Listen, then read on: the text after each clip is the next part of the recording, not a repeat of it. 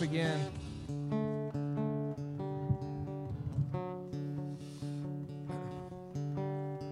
Psalms 89. I will sing. I will sing of the mercy and the loving kindness of the Lord forever. And with my mouth I will make known your faithfulness from generation to generation. For I have said, The mercy and loving kindness shall be built up forever. Your faithfulness will you establish in the very heavens. And you have said, I've made a covenant with my chosen one. I've sworn to David, my servant. Your seed will I establish forever, and I'll build up your throne for all generations. Selah. Let heaven praise your wonders, O Lord, your faithfulness also in the assembly of the holy ones. We say, Who can be compared to you, Lord? Who among the mighty is likened to the Lord? O God, greatly feared and revered in the council of the holy ones, and to be feared worshipfully, revered above all those who are round about him. O Lord, you're the God of hosts, who is the mighty one, who is like you, O Lord. Your faithfulness is round about you. You rule the raging of the sea. When it waves arise, you still them. You've broken Egypt in pieces with your mighty arm. You've scattered your enemies. The heavens are yours, the earth is yours, the world and all that's in it. You've founded them, the north and the south, you've created them. Mount Tabor and Mount Hermon joyfully praise your name. You have a mighty arm, you're strong in your hand, and your right hand is soaring high. Righteousness and justice are the foundation of your throne. Mercy and loving kindness and truth are before your face. Blessed are the people who know the joyful sound.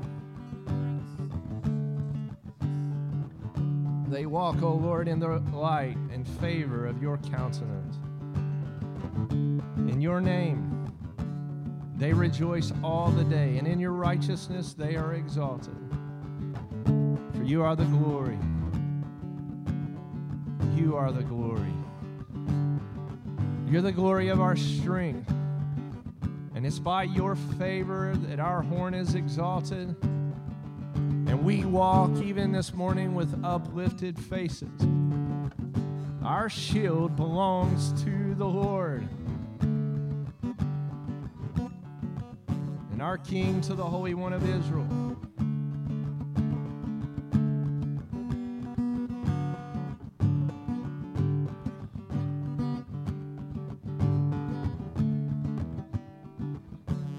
Remember when the Lord fed all those people? Remember that? I thought it was really interesting because he didn't bow his head, he just put it up into the sky. And I thought, man, maybe we need to start doing our, when we uh, have our food, you know, and when, you know, instead of bowing your everybody bow your head and close your eyes. Everybody lift your head and raise your eyes and look up from where our redemption comes from. Our help comes from the Lord, maker of heaven and earth.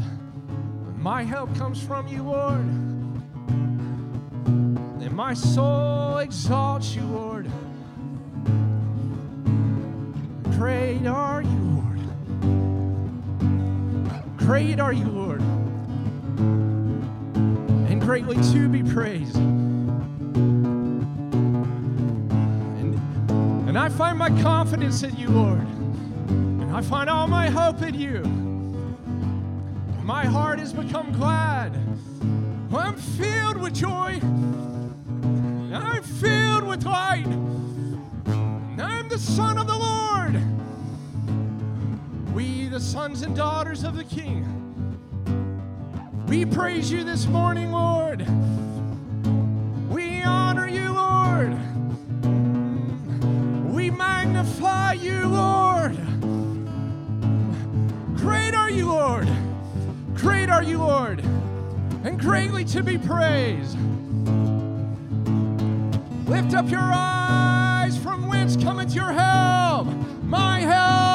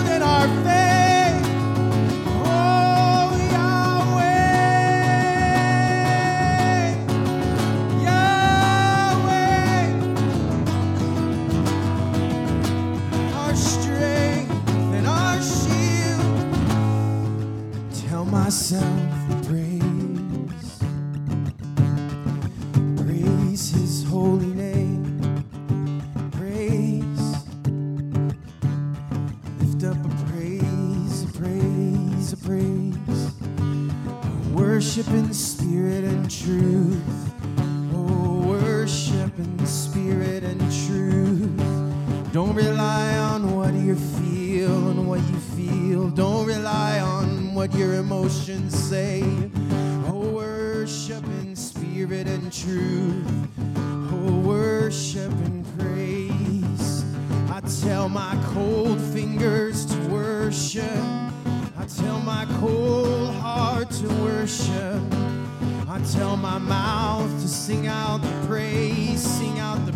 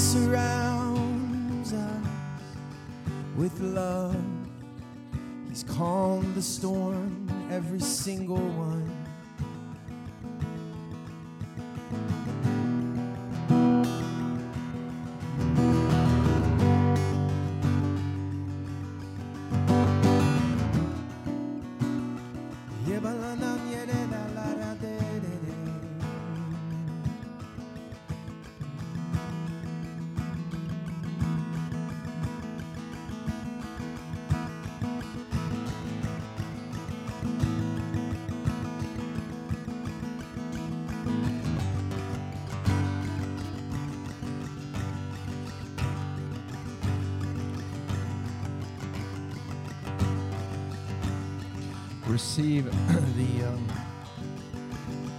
the uh, God's unconditional love towards you.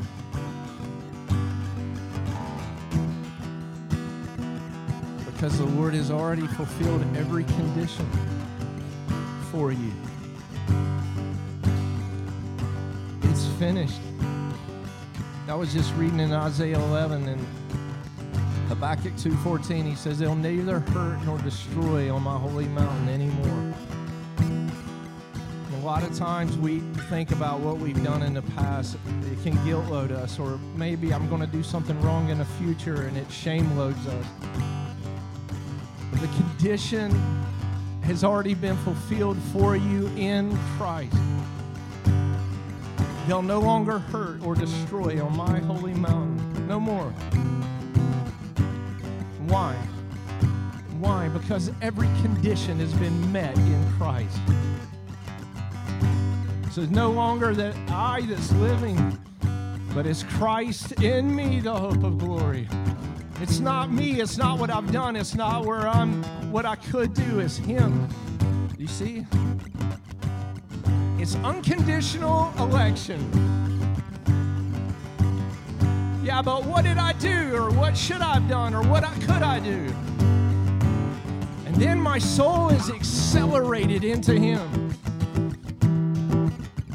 And it's Him living His life in me. So it's no longer what I have done or could do or should have do or shouldn't have done. It's no longer me. It's Christ living in me. This is the glory message of the gospel. And then his life, living his life in you, goes back to him. From him and through him and to him be the glory. And then, yes, and then experience the Godhead work their life through you. And be free. For freedom, he came to liberate all of us out of bondage and into the glorious freedom. And then now we worship. We worship you for who you are.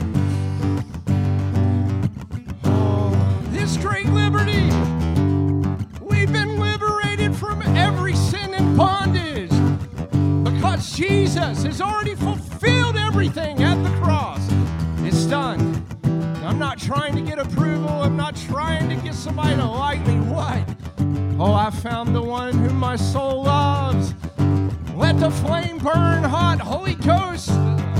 Burn, burn, burn. Fiery hot love. No more me seeing me, but me seeing him. Oh, be free in him.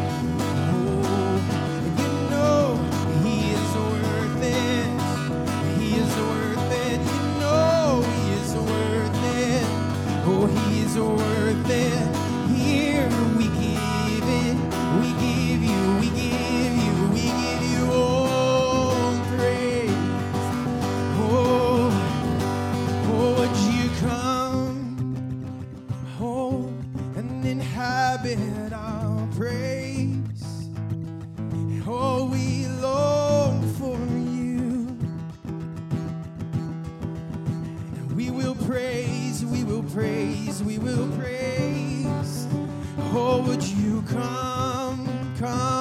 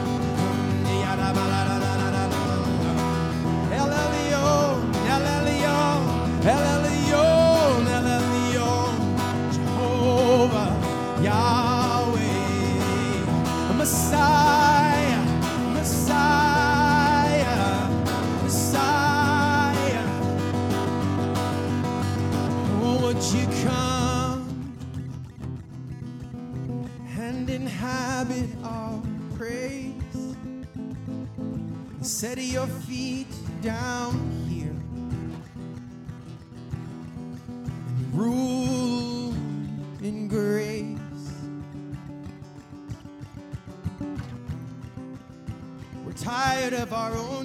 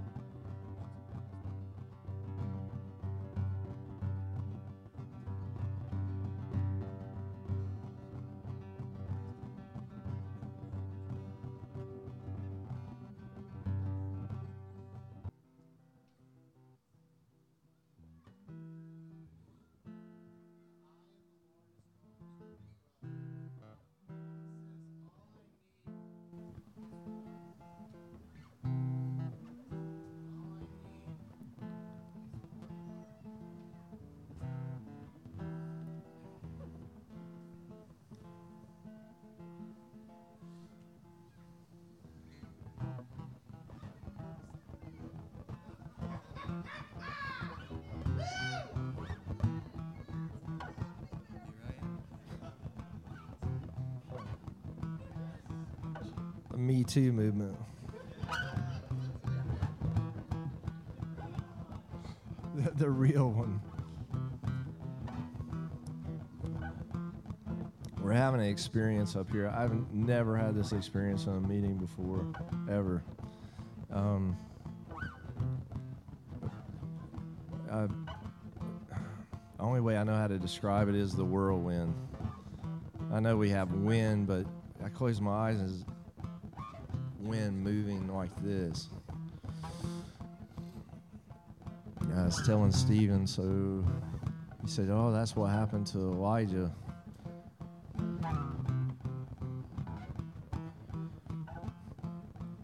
And when the Lord comes to Job, and when the Lord's throne chariot, it says it'll be on the whirlwind. And then the Lord answered Job out of the whirlwind.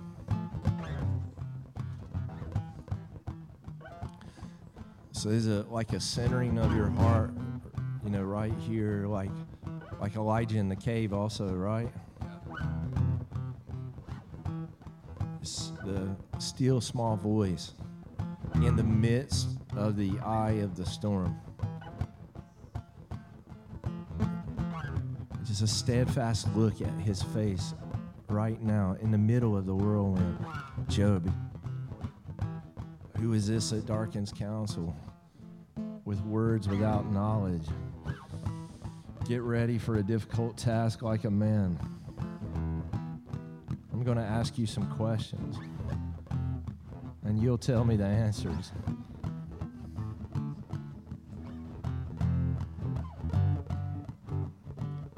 Where were you? When I laid the foundation of the earth. Tell me if you possess understanding. Who sets his measurements if you know? Who stretched the measuring line across it? On what were the bases set? Who's the one who laid the cornerstone? When the morning stars sang in one chorus, and all the sons of God shouted for joy.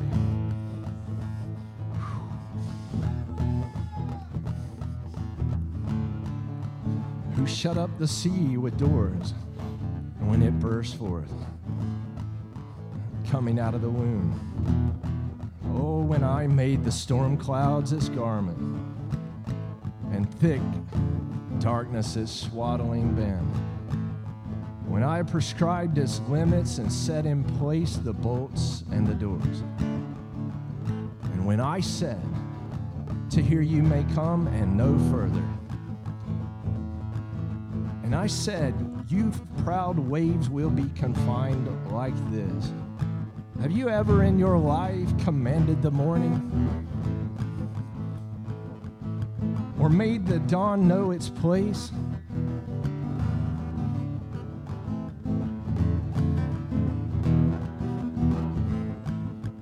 Give us a revelation of who you are, oh majestic one. Make yourself known, you who ride on the whirlwind, the great, majestic, glorious one. We're asking you to come down and hang out with us. We want to be tethered up with you. Let your kingdom come on earth right here as it is in heaven.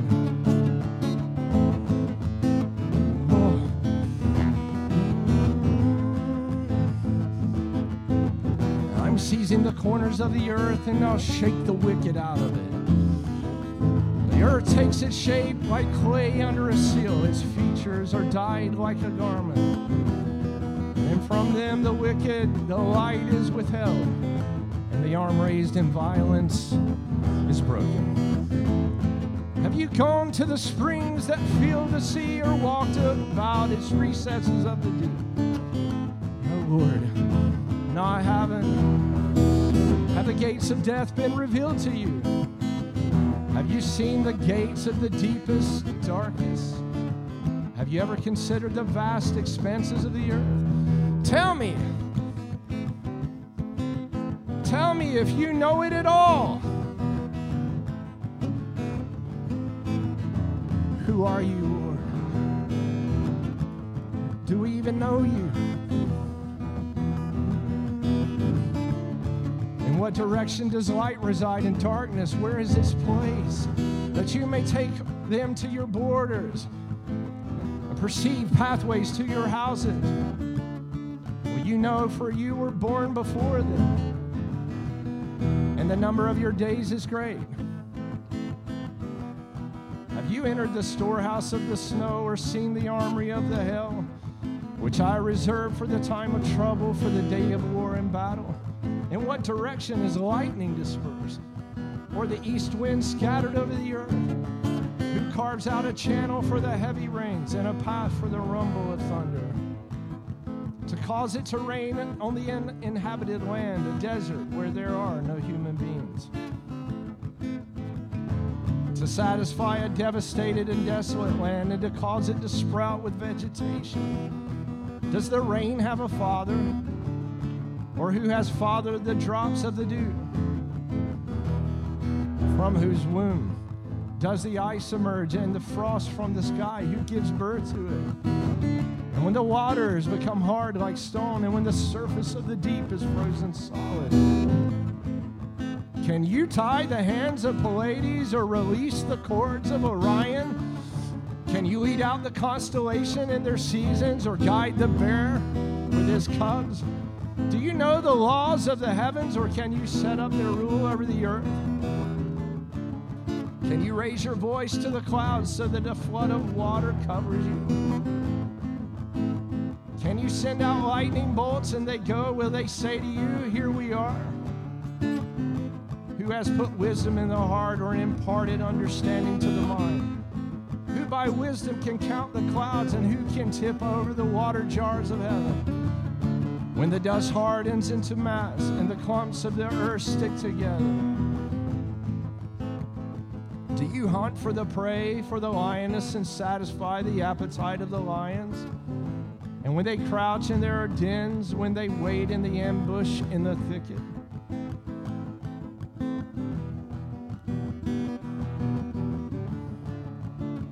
who prepares the prey for the raven? When its young cry out to God and wonder about for a lack of food. Mm-hmm.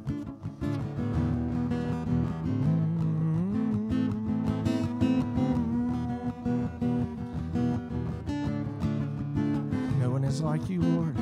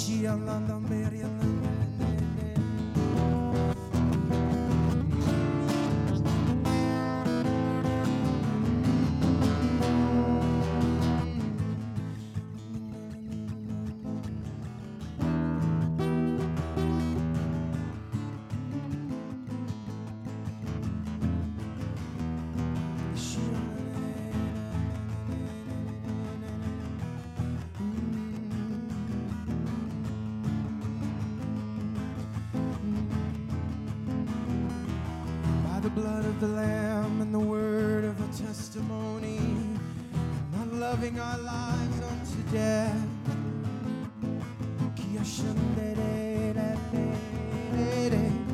By the blood of the Lamb and the word of the testimony, don't love your life unto death. By the blood of the Lamb.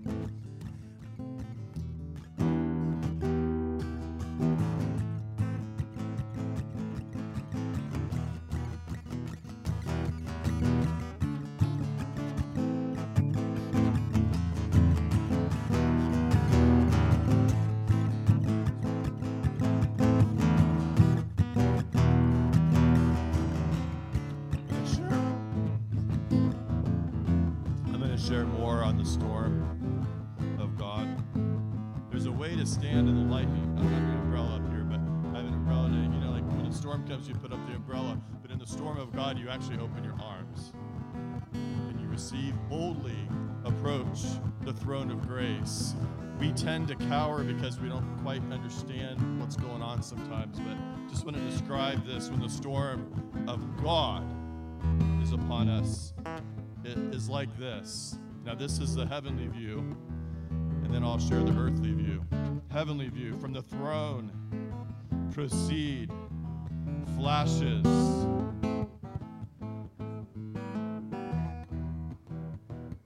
Of lightning and sounds. Of peals of thunder. And a burning lamp and another burning lamp and another burning lamp. There's burning and there's lightning and there's thunder. This is the burning one that is at the center of the throne. And so we burn as he burns. We don't have to produce the burning, it's his burning. As we boldly approach the throne of grace, soldier. Before the throne, there were, as it were, a sea of glass. And so, as we are called to abide, He's the abiding one. It's in His abiding. Jesus is the one who abides. And so we abide in Him, this sea of glass that is around His throne, this place of utter peace, and yet at the same lightning and thunder lion there, and there's an ox there, and there's the face of a man there, there's an eagle there. How in the world can you stand in the place of complete and utter and profound and absolute peace in the midst of that? And yet, that's the peace that crushes Satan. And so, that's the heavenly view, the earthly view. Ezekiel chapter 1.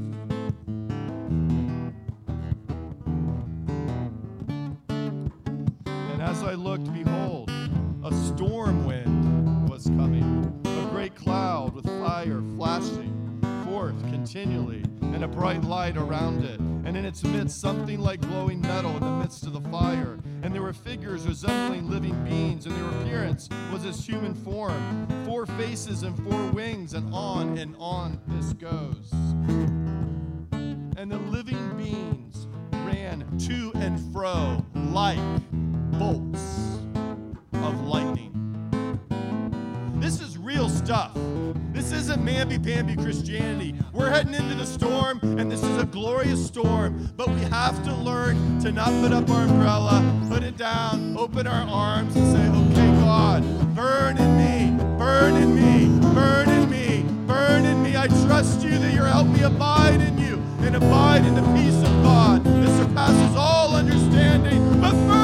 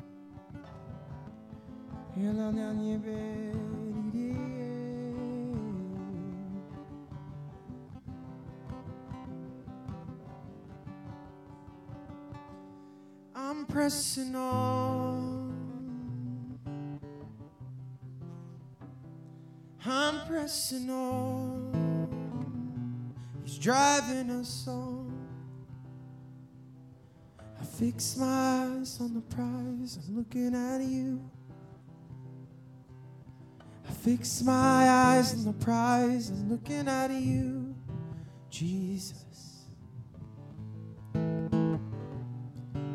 King and God, friend and brother.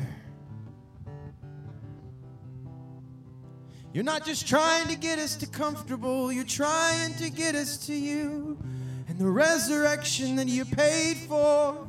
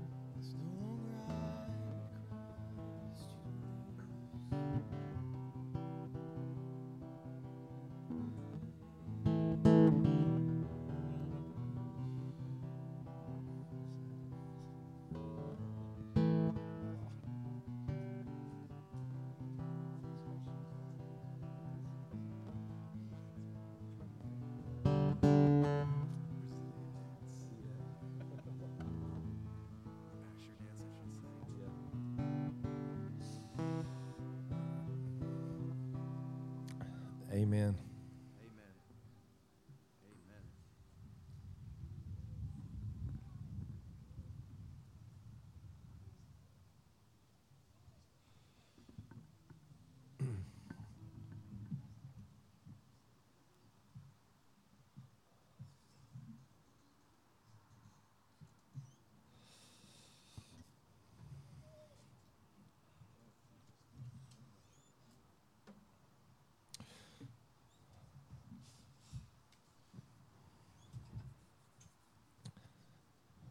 Well, if you were with us last week, and if you if you weren't, I'm I'm just going to pick up a little bit uh, out of Acts chapter seven, and and then build out of that um, uh, this morning. Last week, I think I read I read all of Acts chapter seven to you, and this is the uh, when Stephen is martyred. And uh, of course, I'm not going to do that again this morning, but uh, Kara last week she said, you know, something really stuck out to me in that passage in Acts seven, and uh, you know, there was so much. There's so much there in the richness of Stephen's sermon that you know we could spend the next 52 hours, Richard, going over Acts 7. And we wouldn't exhaust the, the glory of what Stephen was saying in his sermon before uh, the people that are going to end up killing him, and especially Paul, who's going to be there. God's going to raise up a great apostle out of Stephen's death. But um, one thing that Kara had brought out, and it, it really did strike her, and, and it's something I wanted to bring attention to as we head into our text this morning, was in uh, Acts 7, verse 41. And what Stephen was saying is that God had raised up Moses, a man in the wilderness in his generation, and he's, he's making an indictment against the people in that day and saying, You didn't listen to him uh, when he came to you and when God raised up a voice in your midst. And he's, he's telling them what, what the issue was that they were dealing with in that day. And I thought it was really profound, actually, what he says here in, in verse 41.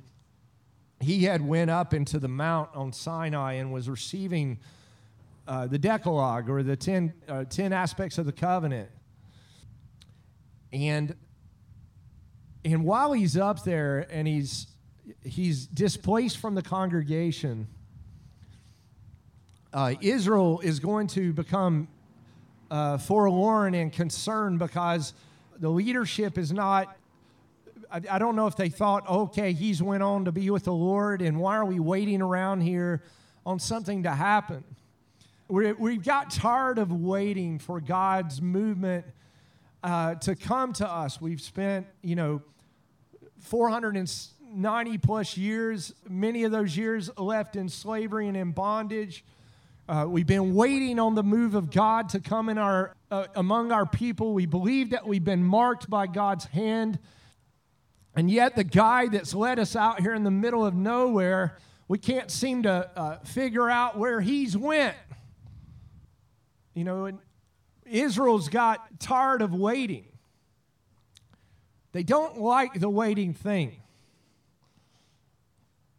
And I, you know, I don't know if this, you know, especially we were having a talk in our own personal family this week about Karen and I was like, there's so much things that are grabbing our, the attention of her and I and our children, and things are trying to get a hold of our attention all the time. Legitimate things, things that have to be taken care of in daily life. We were saying we recognize that we're just the kids, and we we need to just be still.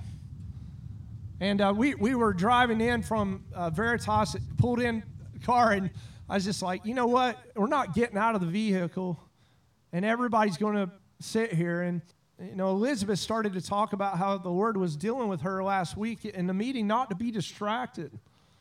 And not, uh, you know, there's so many things that are, can interfere with our mind, you know, our own sense of consciousness, someone else's consciousness. If, if you're like a filler, you can feel other people. You get into their mind and you're thinking what they're thinking. I pretty much sent my whole life aloof to everybody. And uh, then the word started to mess with me. Then I started being able to think and feel some of the things other people were thinking and feel. I was like, leave me alone. I, I really don't want to know what you're thinking, you know.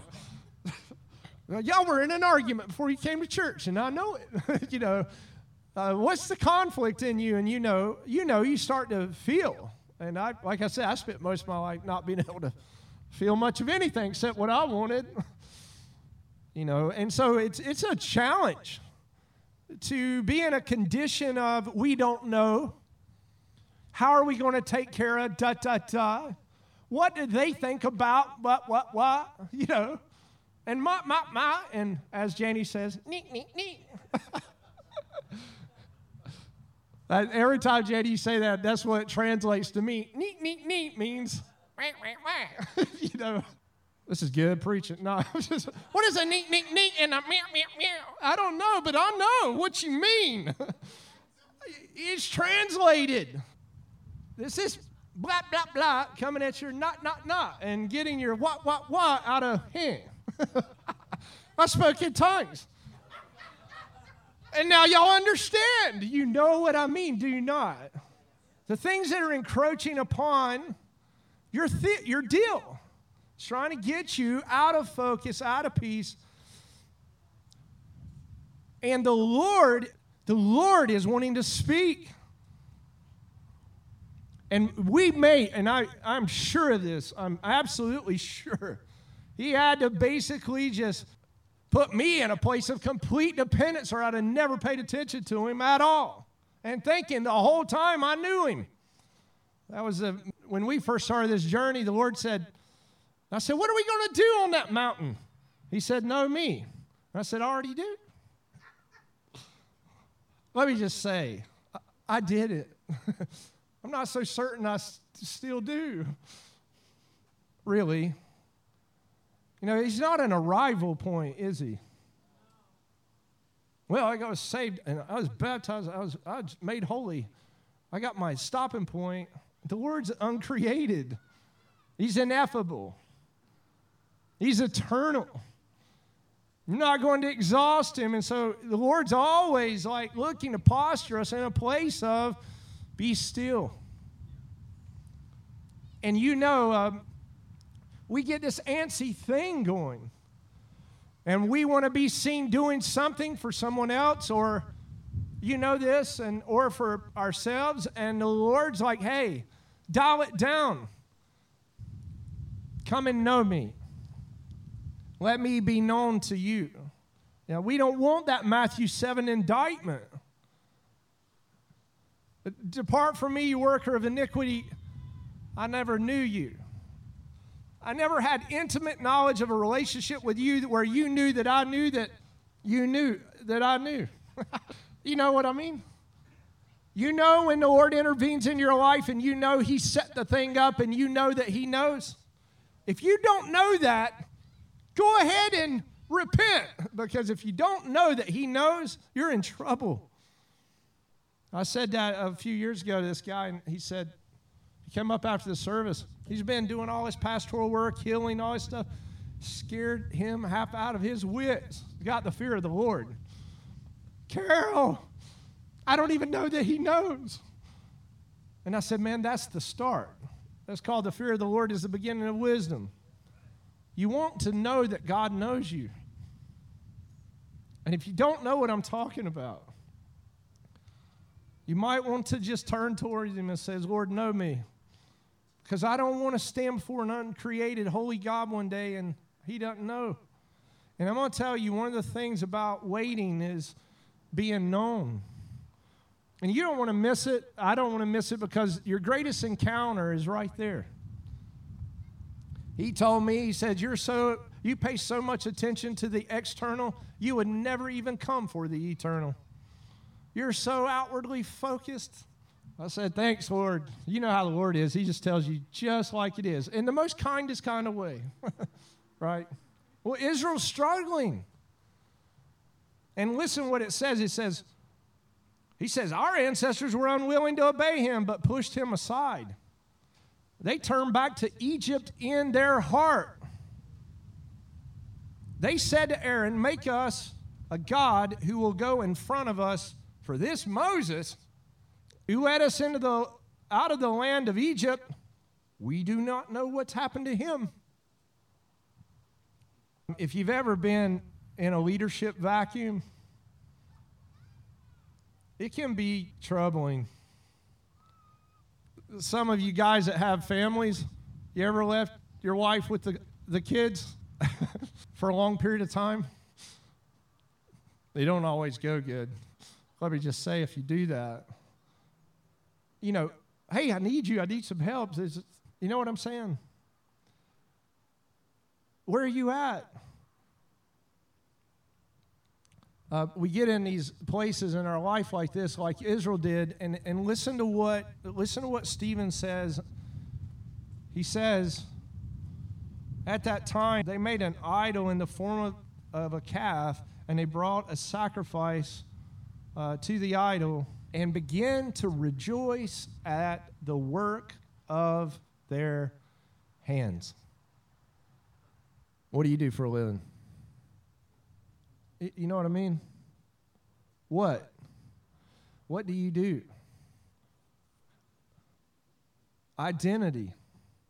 They began to rejoice at the work of their hands. Stephen's saying, he's looking at Israel. He's saying, guys, this is the problem. Now, you know, and he's going to go on to say uh, later on, he says, You know, the Lord isn't going to dwell in a temple made with man's hands. You guys are getting your satisfaction, you're getting your sense of identity from what you do. I mean, you know this in this nation, it's rife with this mentality. Jeremiah, I believe in Jeremiah 9, he says, Don't let the wise man boast in his wisdom, or the mighty man glory in his might, or the rich man glory in his riches, but let him glory. If he's going to glory, glory in this, that he knows me. that He's known by me. Let Him glory in that. Because where this thing's going for all of us, the Lord, many of us, and I, I don't know if you've had this happen to you, but you'll get very frustrated in your relationship with the Lord if you're pulling your identity out of what you do. And you'll feel a sense of anxiety that can come in and collude onto your families and onto your life because God doesn't want you to have that kind of mindset in you. And when you have felt needs, and we all do, and they're real, and we got to take care of things. And the Lord isn't against taking care of things.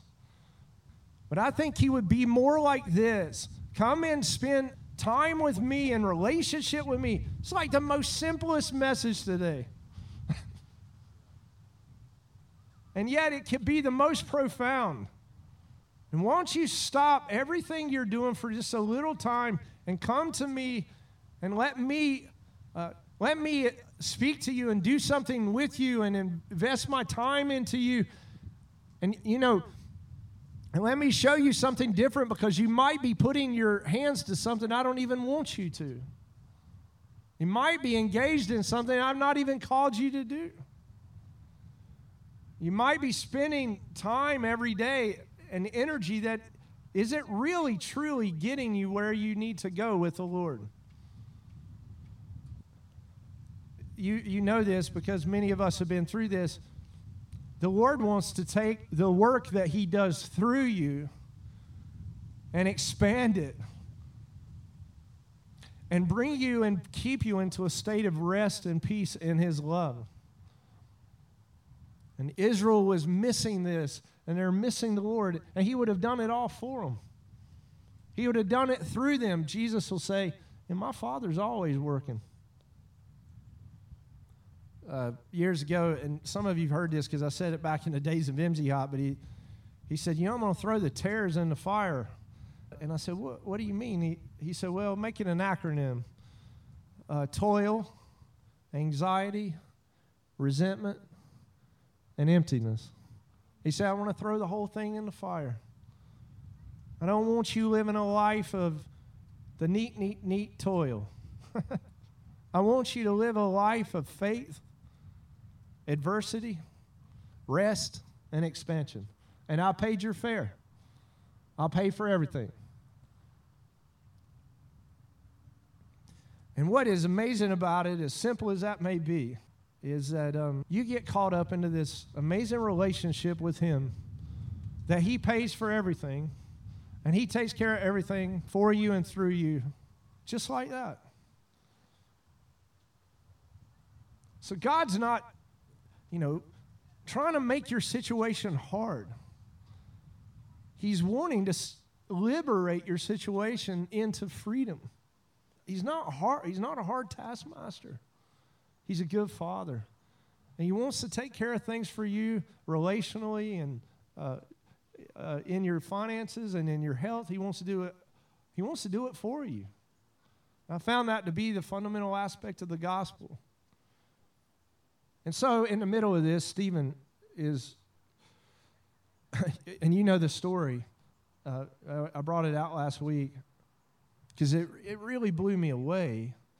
And I don't know if it blows you away the way it blew me away, but Stephen's going to say something that's very unusual. The heaven's going to open to him. That He's going to have a, a, a vision of the heavens open. And he's going to see the one who's at the throne stand up. And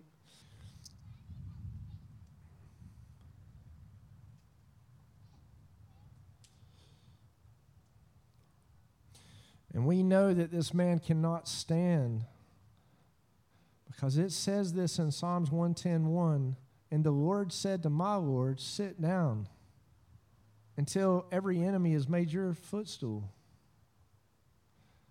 Now you know if Father says to the Son, sit down, you're going to do what the Father says to do if you're a good son. I said to sit down. Now, he's looking at him, looking at him, and he says, I'm sitting down. Well, that's what I said to do. And don't get up.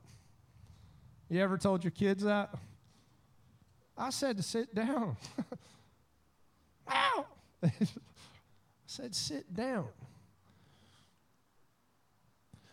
Sit down right there until every enemy is under your feet. Stephen, what is he like? Blaspheming? Or did God finally find a footstool in a man? The Lord found a footstool. I believe he found him in Stephen. He found a place where he could rest his government. He found a man, I believe that Hebrews writes about, that had lost the consciousness of sin. He found a man that knew he was unconditionally elected. He found a man who wouldn't be known by the work of his own hands. He found him a man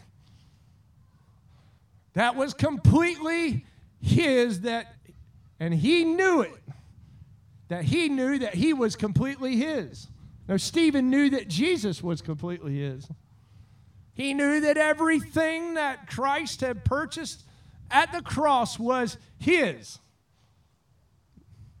he knew that all the riches of the cross and everything the lord had purchased were his and had been freely given to him and that Jesus had met every condition within him. And Jesus is waiting for just such a man would say, I will not be known by the work of my own hands. I will not get my identity from what I can do and bring to the table, even my own, my own activity or lack thereof. But one whose eyes are so set on the Lord that the Lord Himself had fulfilled every condition, and He bought it uh, hook, line, and sinker. and He knew the anchor of the soul that held Him. That Jesus was the condition, met every condition for fallen humanity, and He believed Him. He believed Him so much that He could stand up as a dishwashing deacon not even an apostle, who is a foundational preacher, a dishwasher who waits tables. To give one of the greatest expositions of Scripture ever spoken because he was speaking as though the Lord Himself was speaking through him. Because he was so dead to self that he could testify of who he is. And then he could say, and the Lord would do this for him. The Lord do this in you. He stands up because there's no more enemy in that man. I found a place where I can rest. I found me a footstool. The heavens is my throne, the earth is my footstool. I found me a footstool in a man. And Stephen has the fullness of Christ in him. The reality of the, of the full Christology that Jesus has was uh, delivered to Stephen and infiltrated his entire being. You had him a man. And we see what happens when God gets him a man. Stone him to death. They killed him. Don't get scared now. Don't everybody leave. you know, this Jesus standing up thing, I don't know if I want to see that. Uh, today, you know, we go to Job 38, and I didn't put this together till after we were already coming through the worship. And what's he say to him? Uh, you know, stand up and be a man.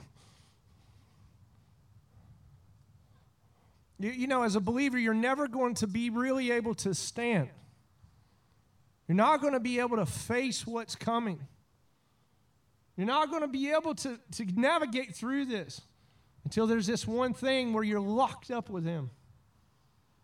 And this isn't by the uh, intellectual eye or the external eye, but it is an infiltration, it is a contagion of Christ in you. It's the double helix, it's the complete expression of the Godhead bodily in you. 18 years ago, we get to the mountain. I leave the Air Force. I'm up there. I'm praying, and I, I don't know what I'm doing at all. I don't know the Lord. I don't know my Bible. He tells me to go to Obadiah. I didn't even know it was in the Bible. I had to go look it up in the front. I don't even know where Romans is hardly at. I'd remembered General Electric Power Company, Galatians, Ephesians, Philippians, Colossians, but that was about it. And he comes to me and he says, I'm going to union myself with man. I was like, what do you, I don't know what that means. What do you mean you're going to union yourself with man? No, I want to one myself with them. I'm going to give them all of me. I was like, I don't understand. I don't understand. You want to give us all of you? You, you're going to, you. And he said, I'm going to kill the sin in your life. it's not been an easy journey. A lot of sin, a lot of sin, a lot of sin to repent. a lot of unbelief, mostly. So last week, I'm like, how do you stand up post death? And and we went to um, we went to Hebrews chapter nine. Let's go there, and then I'll I'll build out of there again this week. Let's go to Hebrews uh, nine. Uh, after the service, Stephen said to me, he's like, I don't think I've even read Hebrews nine now. You know, I was like, I know, right? Every week it feels like that, like I haven't ever even read my Bible. That's how I feel. I don't even know that I've even read the Bible. Because when the Lord brings the word and it becomes flesh and dwells, really changes our understanding. Look at the end of Hebrews chapter 9, um, verse 24. For Christ. Now, hey, remember this. I told you his name's not Jesus H. Christ. That's not his last name. Okay, Jesus has the full Christology on himself, the same Christology that he wants to give to you.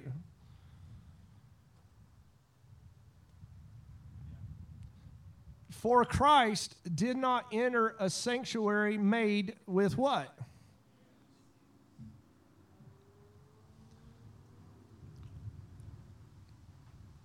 Christ, you can't enter this sanctuary made with uh, the work of your own hands.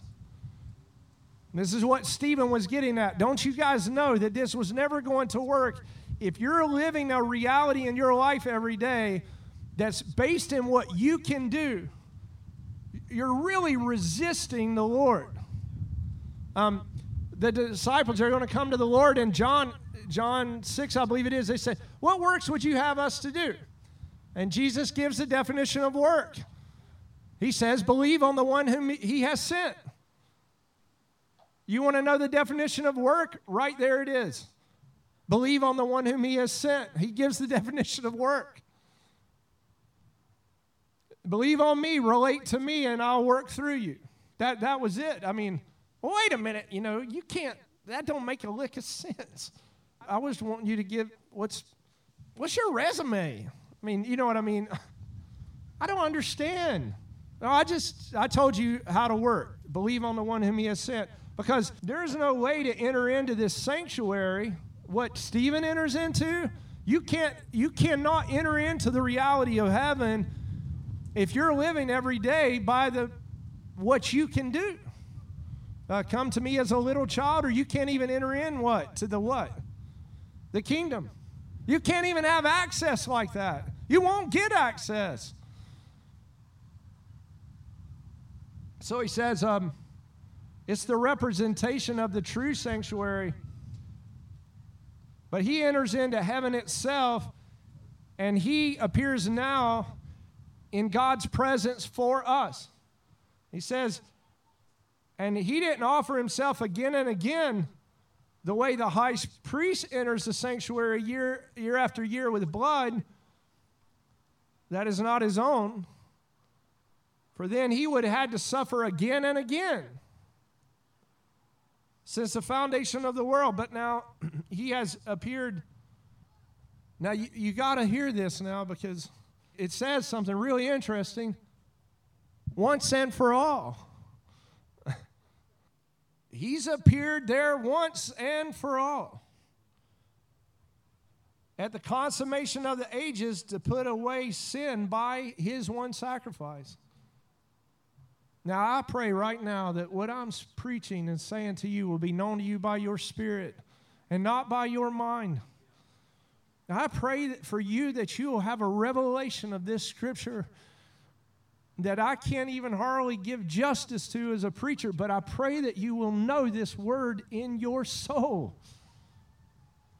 I pray that I'll know it because I believe right here in this text, this understanding where we've had to break in again and break in again and break in again, and where Jesus has already completed it all now. You see? There's a consummation coming where Holy Ghost fire just burns hot and it's over. There's no more trying to break in and get in and do some kind of metaphysics. I've been hearing all week. I read this preacher 17 years ago and he said, I went from being a metaphysical preacher to a flaming revivalist. And I said, Yeah, let's have that. I don't want to do any more metaphysics. You know, I'm like, who cares if you can figure all that out? We want fire. We want Holy Ghost, blazing hot love. you know, that's what's going to win this lost world. It ain't going to be because we can get all the metaphysic postulates and presuppositions and dispositions and all that figured out. It's done. And here he's talking about this consummation of the ages to put away sin by the one sacrifice. And just as people are appointed to die once and then to face judgment. And I thought about how many times have I had to come up to the judgment tree myself? How many times have I had to come and face judgment? Y'all know what I'm talking about, or is it just me? Am I the one that's been living this, or is it just me? Or are you experiencing this sometimes in your own life? I'm back up to that place of judgment. I mean, Paul's going to say something that's kind of crazy. I don't even judge myself, nor do I care if anybody judges me. This liberty that the Lord wants us to walk in, and I don't have to come back again and again to a place of self introspective judgment. I'm so released in the blazing hot glory of the fire of the Holy Spirit. I'm consumed with Him. And I said, let that be the standard. You're the standard one who's completed it all. And I think the Lord likes that. I've been waiting on you come around. Stop coming back up to that place. Do they like me? Do I like me? I don't know. Who gives a flip? You know, Gus, a couple weeks ago, he said, Carol, what's this thing you're doing up there? It's like an 80s move.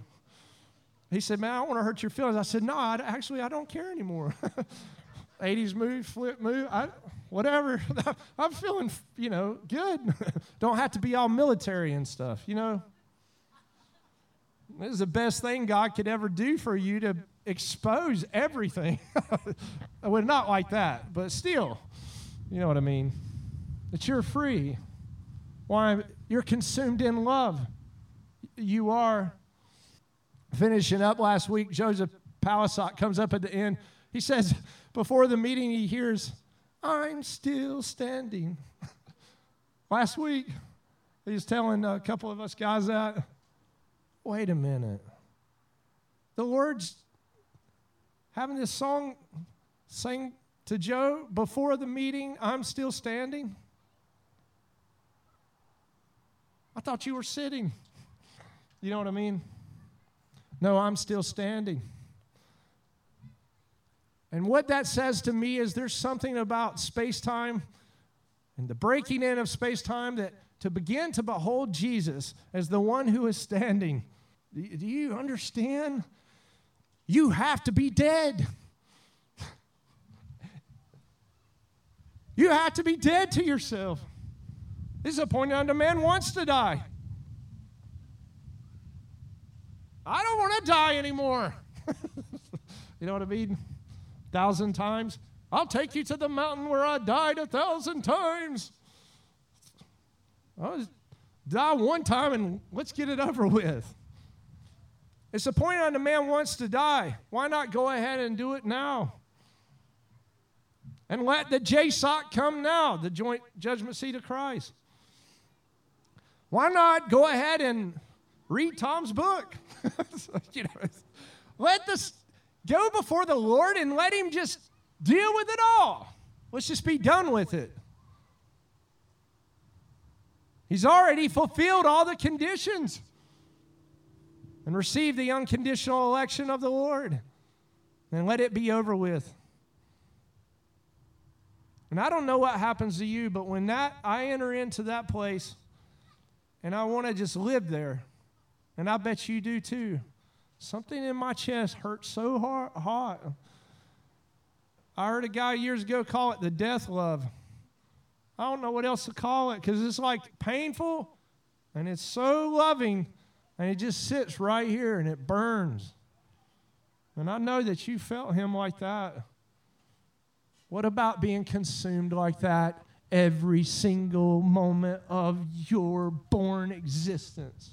Why not that we allow the Lord by the scripture to set the bar where the bar is with the man who's standing? And why not believe the testimony of scripture and let him stand in you?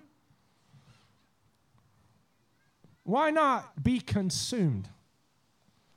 It's the consummation of the ages, is it not? The text says that. Listen to what he says.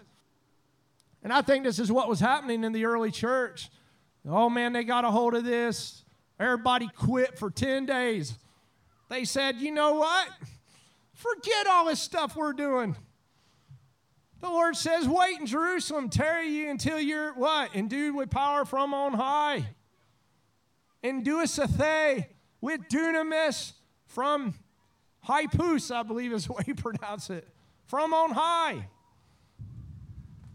It takes a death to wait like that. But he says, it says here, he's bared the sins of many. The one sacrifice for the many. To those who eagerly await him, he will appear a second time. The Holy Spirit said this to me, and you don't have to believe it's subjective. I want to come now. There's a literal second coming coming, but hey, bride of Christ, sons and daughters of the Lord, the Lord wants you now. He's looking for a people that's like got their eyes like locked up. I'm eagerly. I have an expectation in me. You're going to show up. But in a way, maybe that like we hadn't seen. And we've read about it in church history. He says, I'm going to appear not to deal with sin, but to save those who are eagerly waiting on me. Wait a minute. So sin's already been dealt with. Uh, years ago, I, when I was at Gordon Conwell, I wrote a paper on D.L. Moody. Moody was downtown Chicago. He had a ministry going on. He, he was a, he, I think he was a cobbler. But then he's doing this ministry for young people or kids. They had like 500 kids or whatever. And he said one day he was coming in, he, and there was these two ladies sitting there. And they, said, uh, Mr. Moody, uh, Reverend Moody, can we talk to you for a minute? And he said, Well, I'm, I'm really busy or whatever. And he was really, you know, ministering to all these people, like all these kids and stuff, and wanting to help them. He has a genuine heart for the Lord for sure. And uh, these two old ladies said to him, said, Reverend Moody, we've been uh, praying for you. And he, and he says this, don't pray for me. I, I got everything I need. Pray for those kids. They, they're really in a bad way. They, they're struggling. They're, They, some of them don't have parents and they need food and money and stuff. And that, we need to take care of them. Don't pray for me. I said, No, the Lord assigned us to you. And he got aggravated with them. He said, No, this isn't about me. And you know, we've heard all that. This isn't about me. And then we would say, Okay, that's a noble thing to say. Nope, nope. They said, Nope, the Lord assigned us to you. And we're going to pray that you're going to be Holy Ghost baptized in fire. And the Lord's going to deal with your work here. And I don't know if you know the story, but the great Chicago fires came and burned all of his buildings and a bunch of buildings to the ground. Now, how's Moody going to take care of all these kids? So, D.L. Moody goes up. His name's Dwight Lyman Moody, Jr., I think. I, am not sure, but he goes up to uh, Wall Street in uh, New York. And he's up there, he's trying to raise money so he can rebuild for his ministry. Why would the Lord burn my buildings down? I mean, why would he take what I'm doing for others? Because isn't that what is so godly to do all these things for all these other people? Why would God put his attention just on me? I mean, why would he leave the 99? Or in his case, the five, 499 to go after the one when I got all this and they have nothing. Why would he do something like that? Don't make any sense to him. It certainly don't make a lot of sense in our egalitarian culture today and uh, slight socialistic communistic culture why the Lord would want to pick someone out like you. why he would just handpick you. And why he would say, Many are called, but few are chosen. I chose you. And, and then you would hear something like this. It says Moody was walking on Wall Street. And all of a sudden, out of nowhere, this love comes on him and hits him. And he, he famously says he drew away to a friend of his house and throws his hand up in the air like this and says, Lord, stay your hand. I can't take this much love. And the Lord comes down on him. And those ladies' request was met. They said Moody, I think if I understand this right, he butchered the Queen's English. He goes to Europe. 60,000 converts in one swipe. He said, I didn't preach anything different the way I was preaching before. Sounded just the same, said basically the same message, but God had come down. And God had got him somebody. And then God got him a bunch of bodies. You see? Uh, the Lord's after us, all of us. He's been setting this whole thing up. The consummation of the ages is at hand. And the Lord's going to have him a people, and it's going to change the world. And I wonder if we would just like say, whatever Lord, help me. I can't even do it. I have no strength to do it. I, I can't do this. I need grace just to wait on you. I need you for you. I don't, because this isn't about striving or guilting or anything, because you can't do it, I can't do it, but we could at least say and recognize something about who He is. I, I paid for everything. It's over. Tetelestai, it's finished. And you know what? I'll make a commitment. I'm not going to stop preaching this message ever. I'm not going to back off. You know, it says that my soul has no pleasure in them that draw back. Well, I don't want to be like one of those who draws back when the Lord says, Come on in and taste the goodness of the consummation of the ages. I've finished everything. I unconditionally elected you. I didn't do it on your condition. I did it because I love you.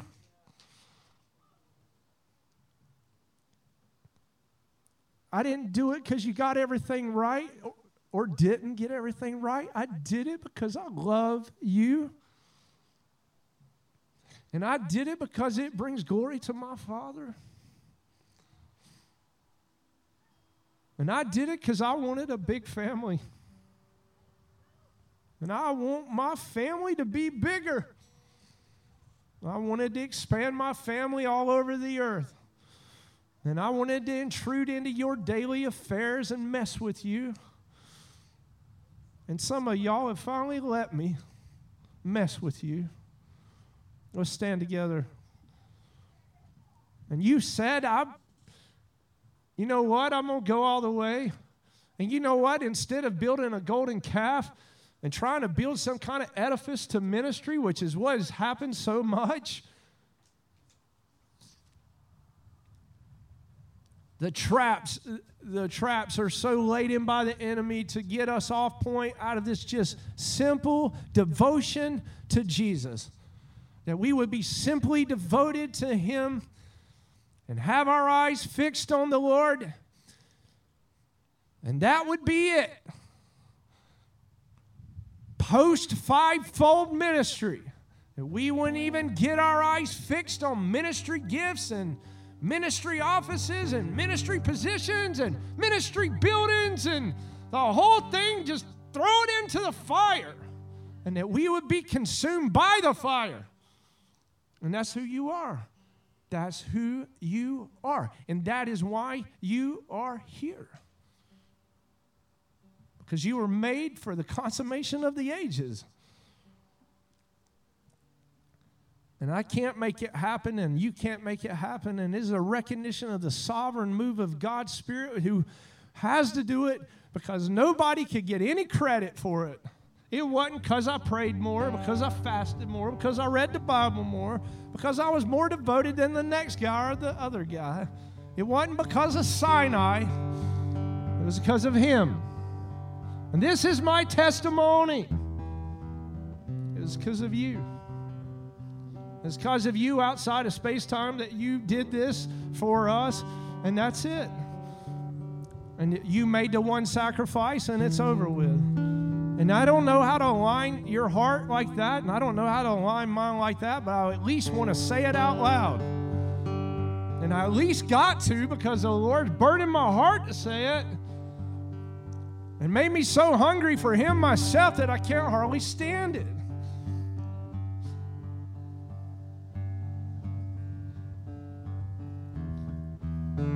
I don't want the ivory tower and I don't want the Naaman lights. I don't care. I just want you, Lord. Right now, again, until you decide that you're going to intervene into the affairs of men and you're going to set a blaze of fire in the earth and that we or posture our heart as your people to wait on you to you decide when it's right and you got us just the way you want us and that we're looking at you and that no flesh will glory no flesh will glory because you have killed every bit of flesh in us that we don't have anything else to say but lord we're yours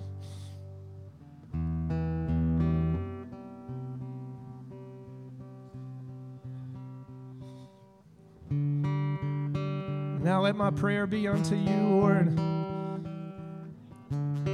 Consume us, Lord. We wait on you.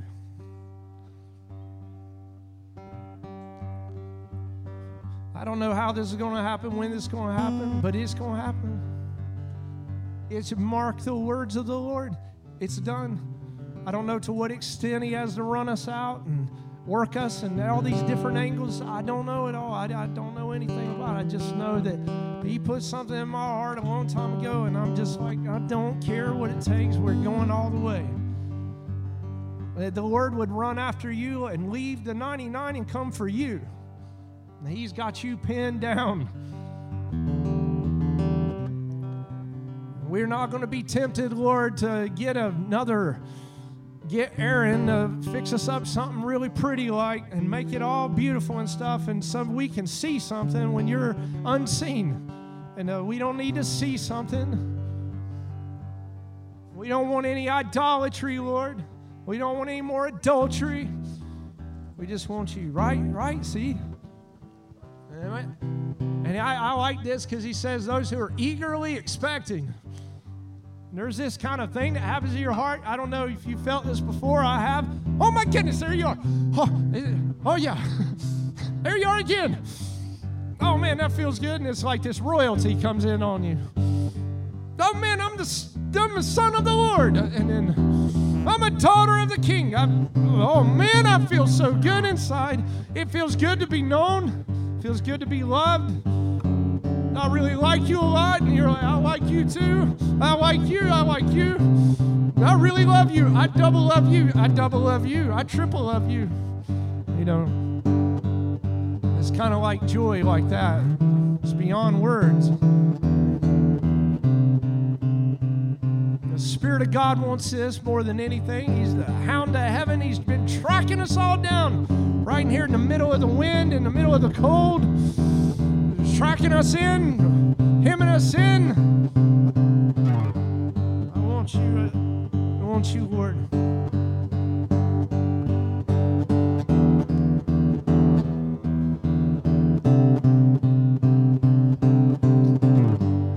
They didn't love their lives to the death.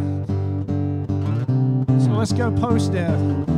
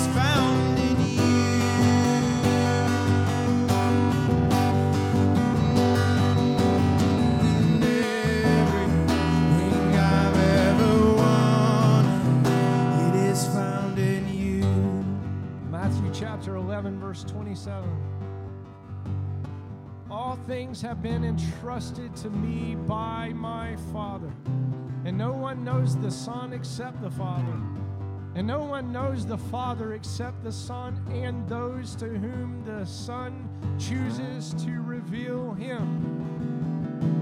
Come to me. And, and, and I know because he said this to me. He said, Many of my servants, they get tired sometimes in the waiting. Lord would proclaim rest over your soul. And that you would experience the great rest of faith. It- it's not striving, it's the rest of God coming to you. It's just resting in Him, resting in His sovereign goodness. Because He says, Come to me, all you who are weary and burdened down, and I will give you rest. So the Lord even gives you the rest that you need to enter into rest. You don't even have to do that. You don't have to make yourself wait. I'll give you the rest that you need to rest. Everything is by grace. Everything. Everything is given. Everything is a gift. Everything. Take my yoke. Yoke yourself up with me. Take my yoke upon you and learn from me. I'm meek. I'm lowly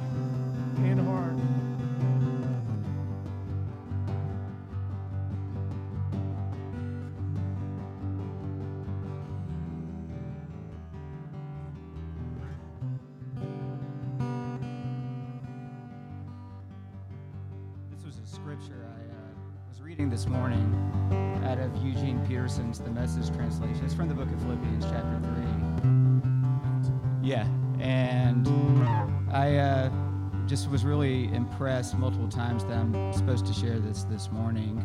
Um, it definitely ties into the teaching and it's impacting me. Before I do, though, I do want to make sure it's clear that I was complimenting Carol about his moves during his performance. I was just jealous. That's all.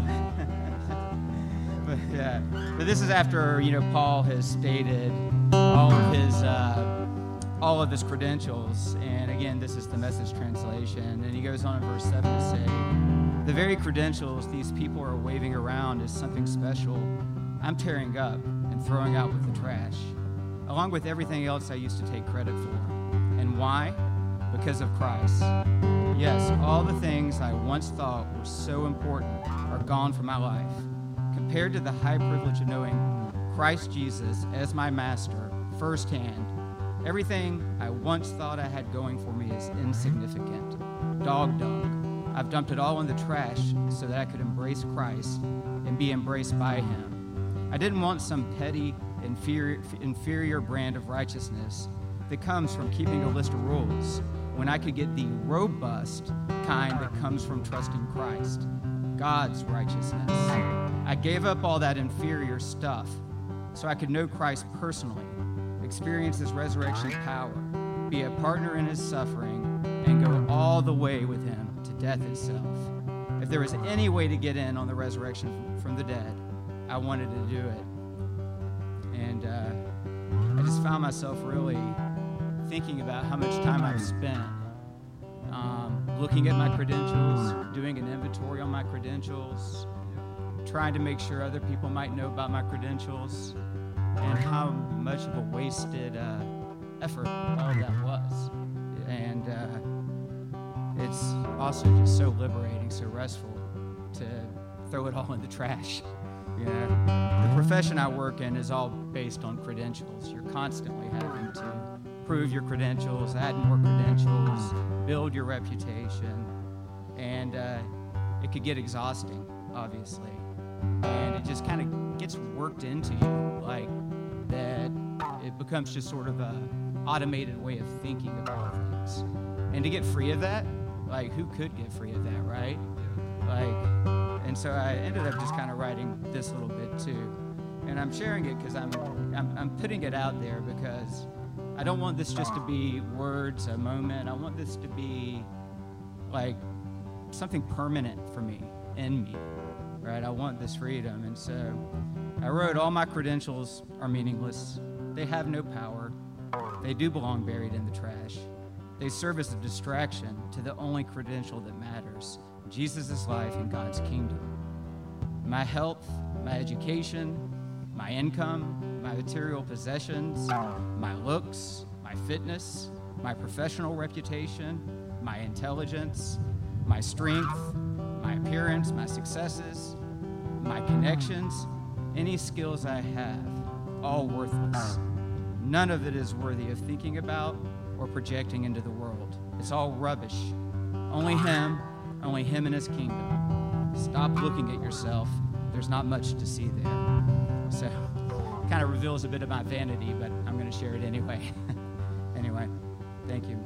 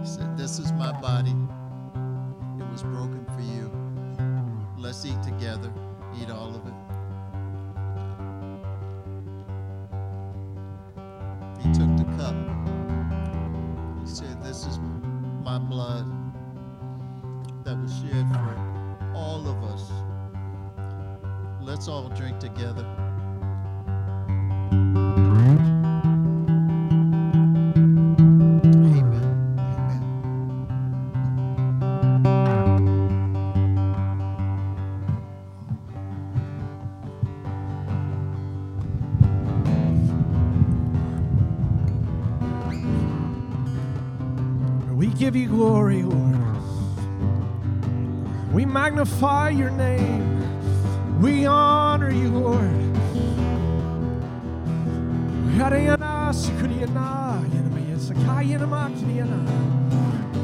What glory are you, Lord?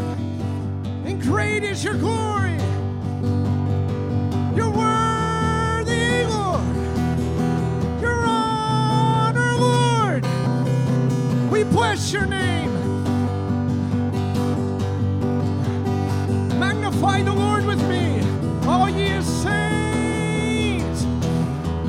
Your name.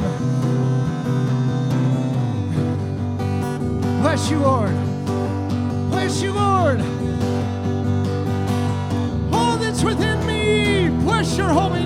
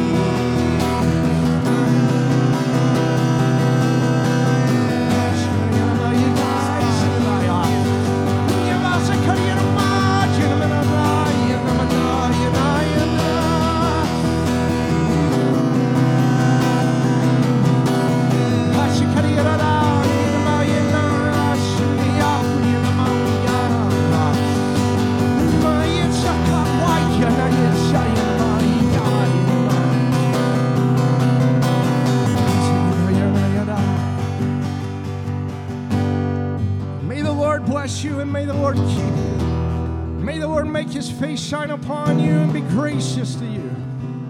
And may you have peace. Bless you. Amen.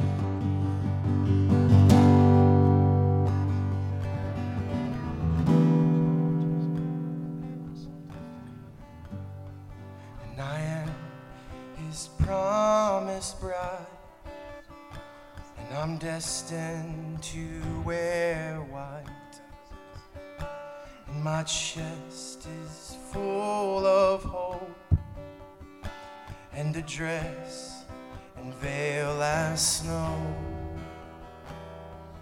And he said he'd come for me. He'd know when I'm ready. And my heart is aching for the coming the Lord. I must get ready now. I must get ready now. I must get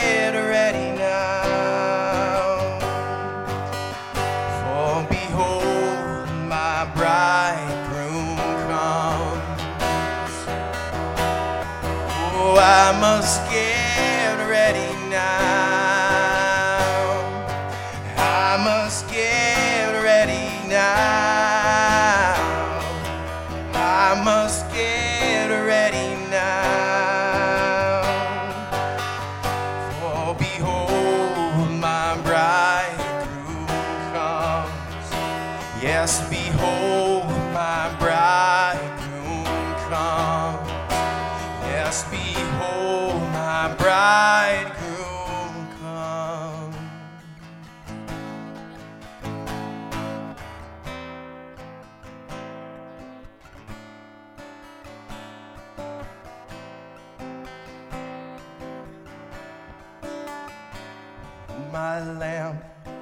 shining bright with oil to last the night. And this passion, it is a fire and it burns with pure desire.